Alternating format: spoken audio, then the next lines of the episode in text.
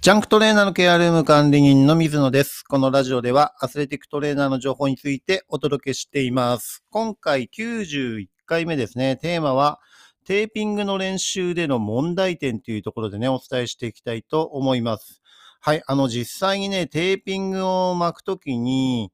あの、練習でのね、問題点っていうのがいくつかあります。で、上達がね、なかなかうまくできない人っていうのは、このあたりをね、しっかり見直してもらえると、えー参考になるのかなと思って、今回のね、テーマにしています。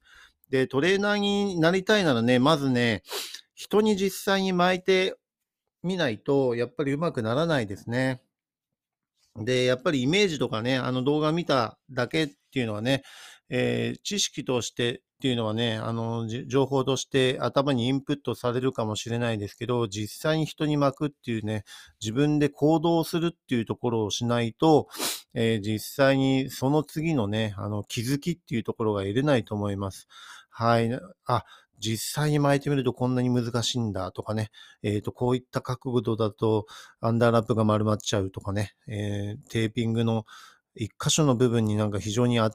圧迫感があって痛みが出ちゃうとかね、えーそういうようなフィードバックをもらえるからこそ、テーピングの技術っていうのは上達していくと思いますのでね、えーまず人に巻くっていうことはね、大切な点かと思います。で、実際に学校とかね、あのテーピングの講習会とかで、行ってね、あの、勉強したりっていう形を、えー取ると思うんですけど、あの、大体巻き方を最初に教えてもらって、理論的なところとかもね、あの、ちゃんとお金を出して払うようなテーピングの講習会だと、理論的なところも教えてくれるかと思います。で、トレーナーの学校の授業とかだとね、えー講師の方が、えー簡単に巻き方とかをね、紹介して、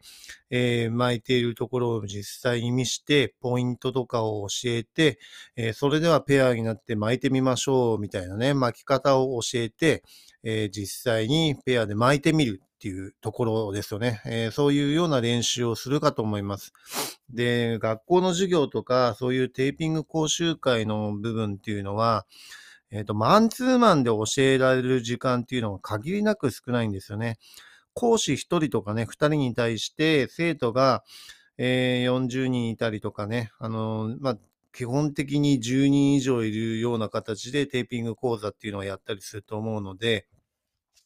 本当にそこら辺ね、細かく指導してくれるかっていうと難しい問題が実際にあります。はい。ですから、あのーなかなかそういった部分でね、えー日々そういったアドバイスとかをもらえるんであればいいんですけど、えーそこでね、上達できなかったりします。もちろんその時のね、テーピング講習会とかテーピングの授業で実際にやって学んだことっていうのはね、あの、非常にためになって、えープラスになるっていうことはね、もちろんあると思います。ただし、えーある時に壁にぶつかったりします。で、それはね、なぜかっていうと、テーピングの練習とかって、基本的にやっぱり自分一人だとね、できないんですよね。誰かモデルがいないといけないんです。だから自分が練習したい時に練習できないっていうデメリットが、まず大きな支障になります。はい。で、えっ、と、これはね、同級生とか、えーまあ先輩後輩とかももちろんそうだし、えー恋人とか家族とかね、えそういうような人に、ちょっとテーピングの練習したいからしかしてって言って、最初はね、うん、わかった、いいよって言って貸してくれるんですけど、えーそれをね、1時間ぐらいひたすら巻かれると、ずーっと足首をね、えー背屈位に、例えば足首だったらね、あの、背屈位に固定してるっていう風になると、前傾骨筋がずっとアイソメトリックのね、えー負荷がかかって、結構ね、辛いんですよね。はい。そうするともう、もう次からいいやっていう風になっちゃって、またお願いした時に、まあ、軽く断られたり、あの、ちょっと用事があるとかね、えーまたちょっと次の機会にしてっていうような形で、えー反復して練習ができない、習慣化ができないっていうのが、テーピングの練習での問題点です。はい。で、実際にその練習をしたとしても、えーそこに先生とか講師とか先輩とかね、あの自分自身にアドバイスをもらえる人っていうのがなかなかいないんですね。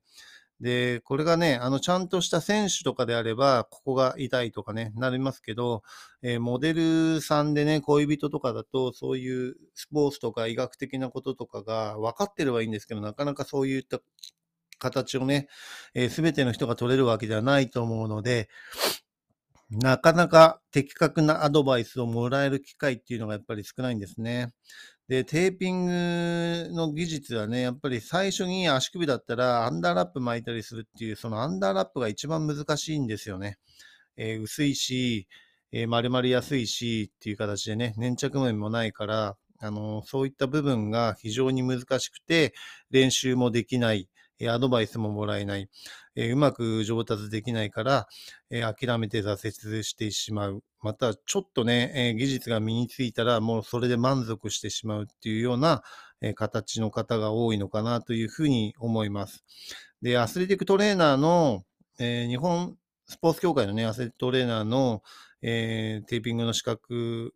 あの、資格取得のね、ところでテーピングの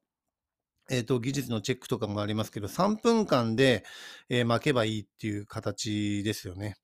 あの、基本的には。それで合格点です。でもね、実際にじゃあ3分かけて、